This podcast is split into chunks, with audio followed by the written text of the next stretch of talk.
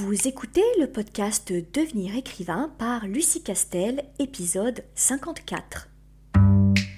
Bienvenue sur Devenir écrivain, le podcast pour démarrer et réussir votre carrière d'écrivain. Et maintenant, retrouvez votre animatrice Lucie Castel, autrice publiée à l'international, formatrice et conférencière.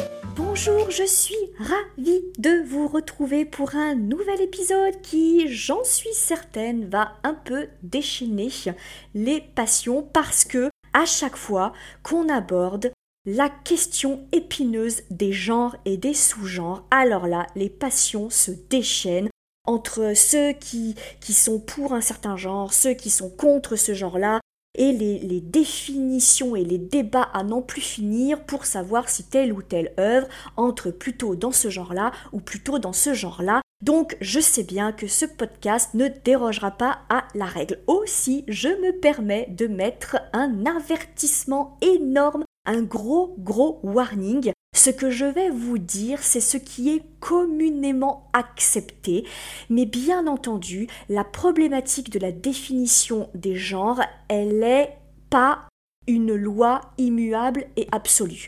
Pour la simple et bonne raison que les genres sont peureux les uns avec les autres et que vous n'avez quasiment, mais je crois que ça n'existe pas, quasiment aucune œuvre qui soit d'un genre pur. Pourquoi? Parce que l'œuvre, elle implique plusieurs messages, plusieurs péripéties, plusieurs intrigues, et que chacun de ces éléments font appel à de la romance, à du thriller, à du fantastique, de la fantaisie, et que lorsqu'on qualifie une œuvre de fantastique, de fantaisie, de polar, de houdonite, de thriller, c'est qu'en fait, on décide de prendre l'une des caractéristiques de la narration et qu'on considère que cette caractéristique-là, elle est plus importante que les autres. Et donc, comme elle est plus importante que les autres, elle emporte la couleur du genre. Donc par exemple, si vous êtes un thriller et que votre enquêteur est par exemple un vampire, normalement ça devrait être un polar, parce que c'est une enquête, parce qu'il y a une figure d'enquêteur. Oui, mais le problème, c'est que ben c'est un vampire, donc a priori une créature qui relève plutôt de la fantaisie. Alors qu'est-ce qu'on fait? C'est du polar fantastique, c'est du polar tout court, c'est de la fantaisie? Là, on va se poser cette question-là. Ce qui est le plus important, est-ce que c'est l'enquête, et peu importe qu'il soit vampire, loup-garou ou euh, Robert, euh, quinquagénaire tout à fait euh, humain, ou est-ce que c'est le fait qu'il soit vampire et que du coup l'intrigue et l'enquête est anecdotique et que c'est surtout intéressant parce qu'il est vampire et que du coup ce qui va vraiment compter dans la narration c'est ses pouvoirs de vampire et ce qu'il va en faire au cours de son enquête. Auquel cas, là on versera plutôt dans la partie fantaisie.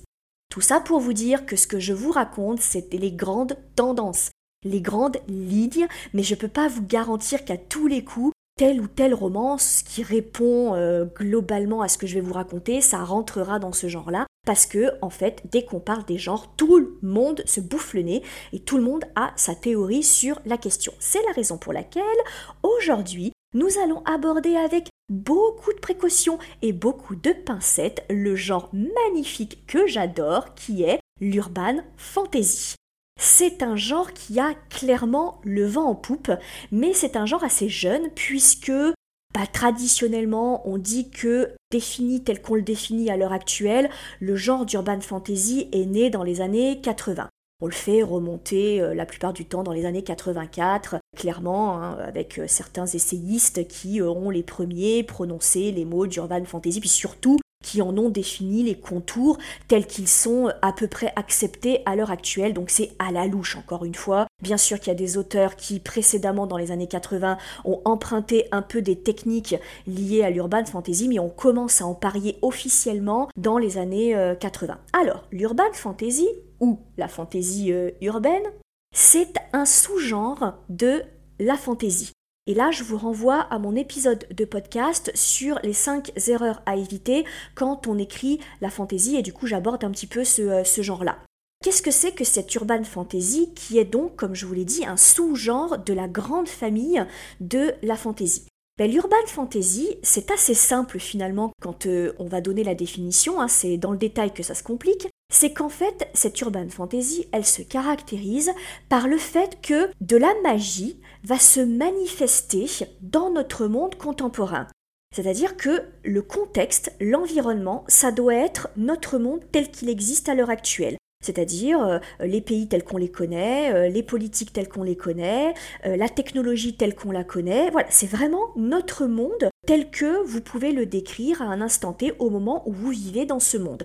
Et puis, brusquement, dans ce monde contemporain, vous avez l'élément magique, féerique, merveilleux qui intervient. Alors attention, sur l'urban fantasy, et là après on va descendre dans les caractéristiques plus précises de euh, la différence entre l'urban fantastique et l'urban fantasy, et donc c'est là qu'on va commencer à s'arracher les cheveux, mais dans l'urban fantasy, le principe normalement, c'est que la magie a toujours existé dans notre monde contemporain. C'est juste que elle est cachée. C'est-à-dire que les humains, nous, vous, on n'a aucune idée qu'il existe un monde dans notre monde qui répond à des lois magiques. Alors, soit c'est par un système de euh, réalité alternée euh, qui fait qu'avec un sort on ne les voit pas, etc., ou parce que la population magique, elle se cache. Donc elle est plus ou moins intégrée à notre société. C'est-à-dire que vous avez soit une population magique et féerique qui clairement se cache, donc elle se cache et elle est en retrait par des systèmes, par des truchements magiques elle se dissimule, elle se mêle pas du tout aux humains. Et puis vous avez un, autre type de contexte qui est que bah là vous avez la population magique qui clairement elle vit, elle évolue en même temps que les êtres humains. Sauf que bien sûr, elle se cache en se faisant passer pour des, euh, humains. Donc elle a des fonctions euh, qui sont euh, tout à fait humaines et traditionnelles. Ils sont avocats, docteurs, médecins, urgentistes, professeurs, écrivains. Mais en réalité, ce sont des vampires, ce sont des loups-garous, ce sont des fées, etc. etc. Ça, c'est le contexte. Je vous resitue donc un monde contemporain et une magie parallèle qui a toujours existé et qui est plus ou moins intégrée à notre monde. Et puis, vous avez un élément qui fait que les deux mondes vont être poreux. C'est-à-dire que vous avez, c'est généralement le cas, vous avez un élément du monde humain ou un élément du monde magique qui, pour tout un tas de raisons, va atterrir dans le monde de l'autre côté euh, du miroir. Alors soit un humain en faisant quelque chose ou en découvrant quelque chose, va du coup passer de, l'autre côté et donc va découvrir l'existence d'un monde parallèle de gens qui vivent au milieu de lui ou qui se cachent et qui ont des pouvoirs magiques, etc. etc. Ou alors c'est l'inverse, c'est un membre de cette communauté magique qui, pour tout un tas de raisons, va devoir s'introduire dans le monde des humains et donc se faire connaître d'un certain nombre euh, d'humains. Du coup, les deux frontières qui jusque-là s'ignoraient, euh, pas mutuellement, parce que du coup le monde magique connaît très bien le monde des humains, mais s'en cache et s'en méfie, lui ment en quelque sorte, mais en tout cas le monde des humains, qui jusque-là ignorait complètement l'existence de cette magie qui existe depuis euh, euh, le commencement du, monde, bah du coup bah, ça se révèle et les deux mondes se mélangent. Et c'est à ce moment-là que les deux mondes se mettent à se mélanger. Mais normalement, en urban fantasy, l'action reste majoritairement dans le monde contemporain. C'est-à-dire qu'on va pas trop dans un monde féerique tout le temps, etc., etc. On reste quand même un peu ancré dans le monde euh, contemporain. Alors je vais vous citer euh, des choses assez classiques, hein, que ce soit en série ou que ce soit en, roman, pour que vous ayez un, petit peu cette idée-là. Mais typiquement en série, Buffy contre les vampires, c'est de l'urban fantasy. C'est-à-dire que les humains ignorent complètement l'existence des vampires, des démons, des loups-garous, etc. Mais un personnage humain avec des propriétés euh, singulières qui au départ ignorait complètement à posséder ces caractéristiques, va être plongé dans ce monde-là et confronté à ce monde qui a toujours existé et qui évolue au milieu des humains, typiquement. Alors dans le même genre, hein, c'est la série euh, Charmed avec les sœurs Halliwell qui sont des sorcières et qui vivent au milieu des humains et qui du coup font euh, moult pirouettes justement pour ne pas révéler leur, leur nature de sorcière au milieu des humains. Voilà, typiquement, hein, vous en avez, vous avez plein d'autres roman hein, là-dessus. Euh, je vous parle des séries parce que c'est visuel en plus, donc du coup, euh, on le voit un petit peu mieux. Hein. Mais au niveau des romans, c'est cette euh, idée-là, bien évidemment.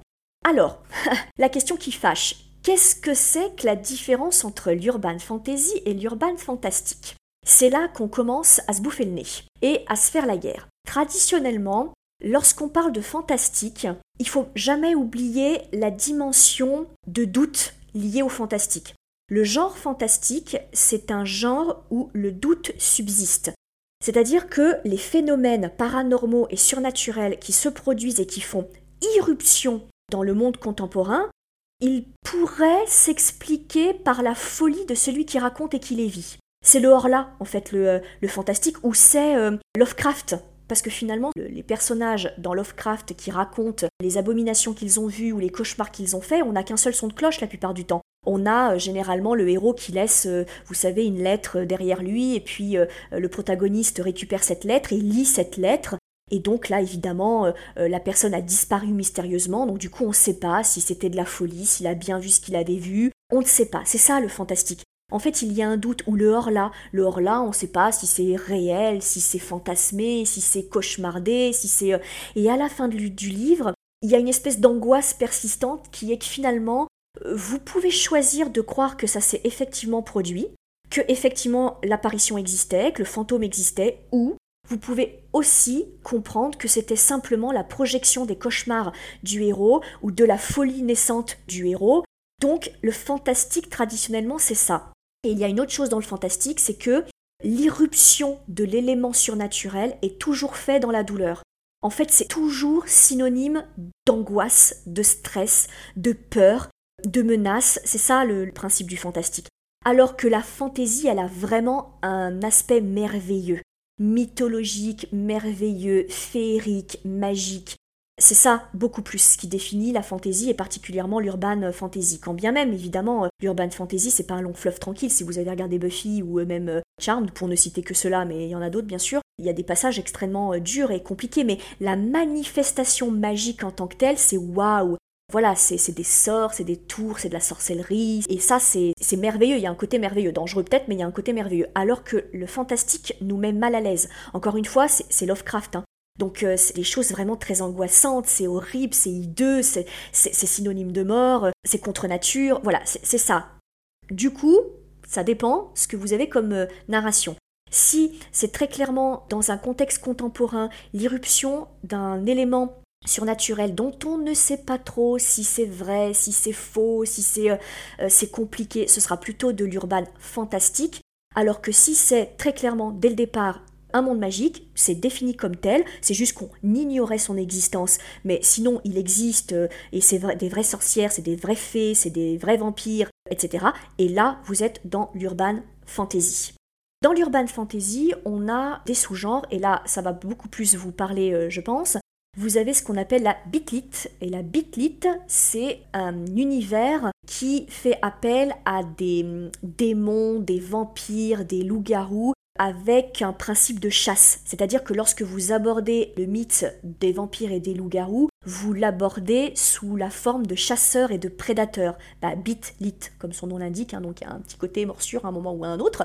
Voilà, donc c'est un petit peu cette idée, et normalement, il faut une espèce de tension un peu érotique, un peu, un peu une tension sexuelle entre ce qui est euh, du prédateur et de la prédation, et en même temps de la fascination liée à la prédation et au caractère sexuel de la morsure et de la chasse. Donc l'idée de la bitite, c'est ça.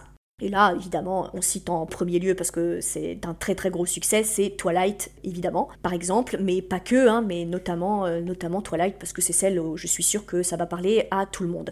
Et puis à côté de ça, vous avez quelque chose qui marche très très bien aussi en ce moment, c'est la romance paranormale. Et là, vous avez tous les codes de la romance, c'est-à-dire que c'est une narration qui est centrée autour d'un couple et que l'histoire n'a d'intérêt, de but et d'importance que parce qu'elle va accoucher d'une très belle histoire d'amour entre deux euh, personnages. Donc euh, du coup, la romance doit être vraiment centrale. Et il faut que l'un ou l'autre des personnages, voire les deux, mais c'est plus normalement l'un des deux, c'est une créature fantastique. Donc une, créature surnaturelle, euh, une créature qui est du ressort euh, de la mythologie, du ressort des légendes, du ressort du mythe et de la magie. Donc voilà, la romance paranormale, c'est plutôt ça, et en règle générale, c'est plutôt centré sur une figure héroïne, donc une figure de fille, de jeune fille ou de jeune femme, la plupart du temps. La bitlite, c'est un peu pareil. C'est-à-dire que souvent, vous avez le personnage principal qui est un personnage féminin, même si évidemment, euh, la créature mythique, magique euh, et féerique, elle est aussi euh, super importante évidemment, charismatique, tout ce que vous voulez, mais c'est en règle générale plutôt centré sur un personnage féminin.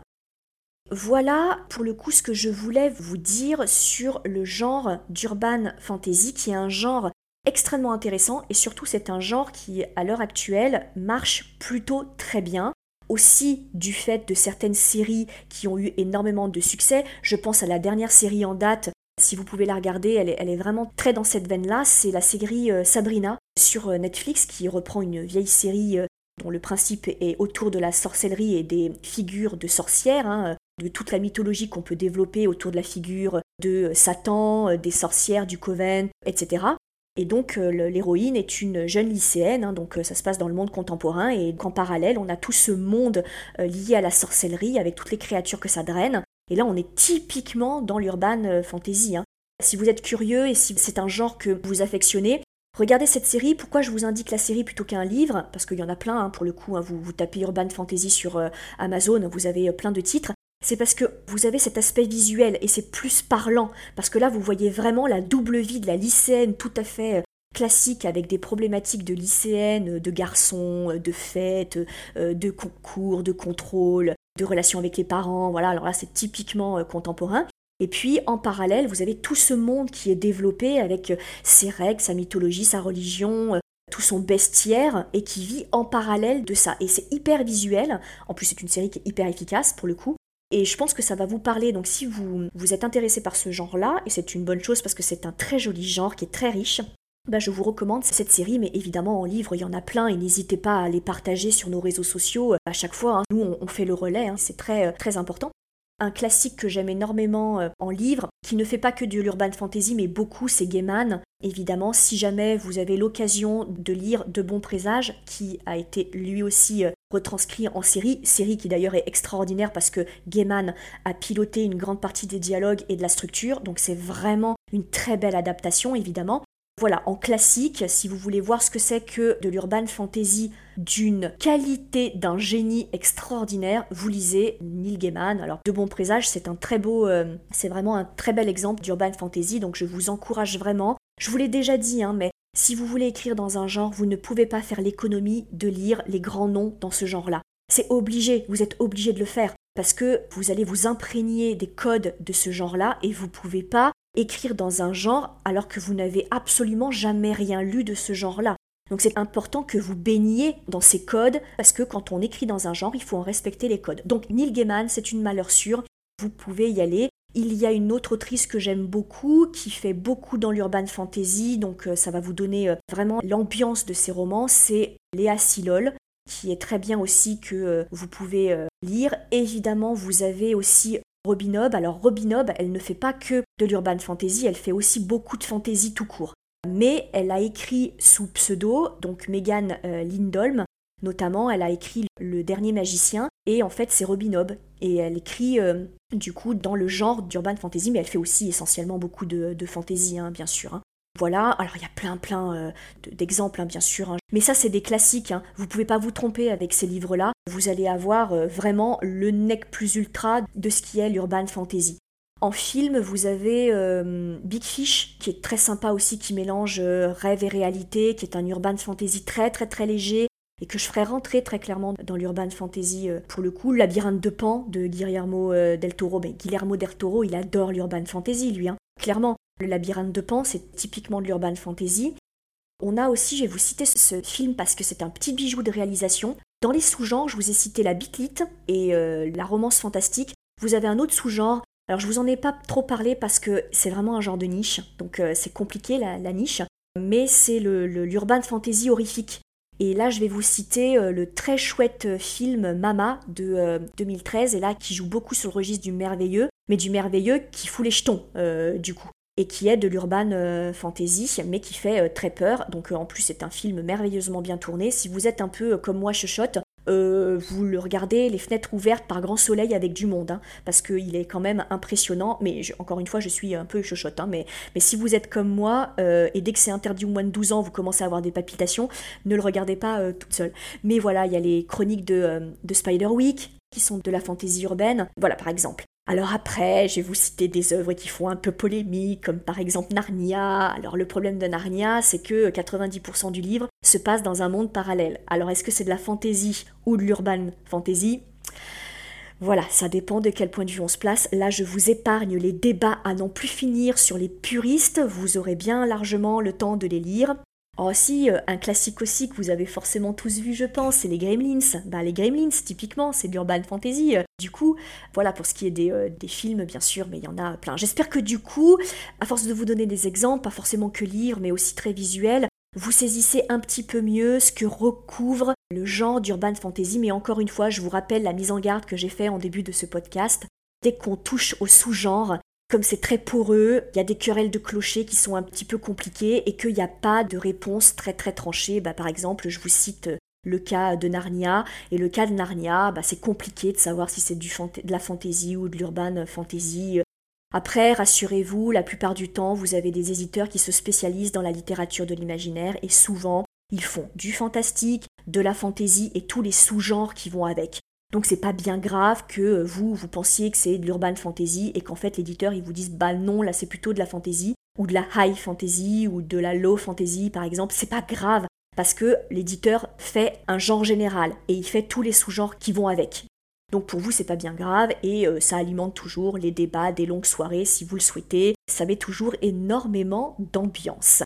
Bref, j'espère que je vous ai un peu aidé autour de euh, la définition de ce qu'est l'urban fantasy qui marche énormément euh, en ce moment, que ce soit au niveau visuel ou que ce soit au niveau euh, des livres. Et j'espère que c'est un petit peu plus clair pour, pour vous, puis que peut-être ça vous donnera envie d'en lire, d'en regarder ou même d'en écrire. Je vous remercie d'avoir passé ce petit moment avec moi, d'avoir pris sur votre temps pour m'écouter. Vraiment, je vous en remercie parce que vous êtes de plus en plus nombreux à m'écouter, ça me fait tellement plaisir. Et je vous remercie encore pour ceux et celles d'entre vous qui prennent la peine de nous laisser des petits mots, ça nous donne tellement de lisibilité et surtout de partager et de nous taguer lorsque vous nous euh, partagez sur nos euh, réseaux euh, sociaux. Et je vous encourage encore une fois à adhérer à la newsletter pour recevoir des petits conseils et astuces sur ce beau métier qui est le métier d'écrivain et le travail d'écriture. Quant à moi, bien sûr, je vous retrouve au plus vite. Voulez devenir écrivain Inscrivez-vous à notre newsletter et recevez en cadeau notre modèle de fiche de personnage ultra complète. Chaque semaine, découvrez nos conseils et une bonne dose de motivation. Rendez-vous sur licar.fr, l e.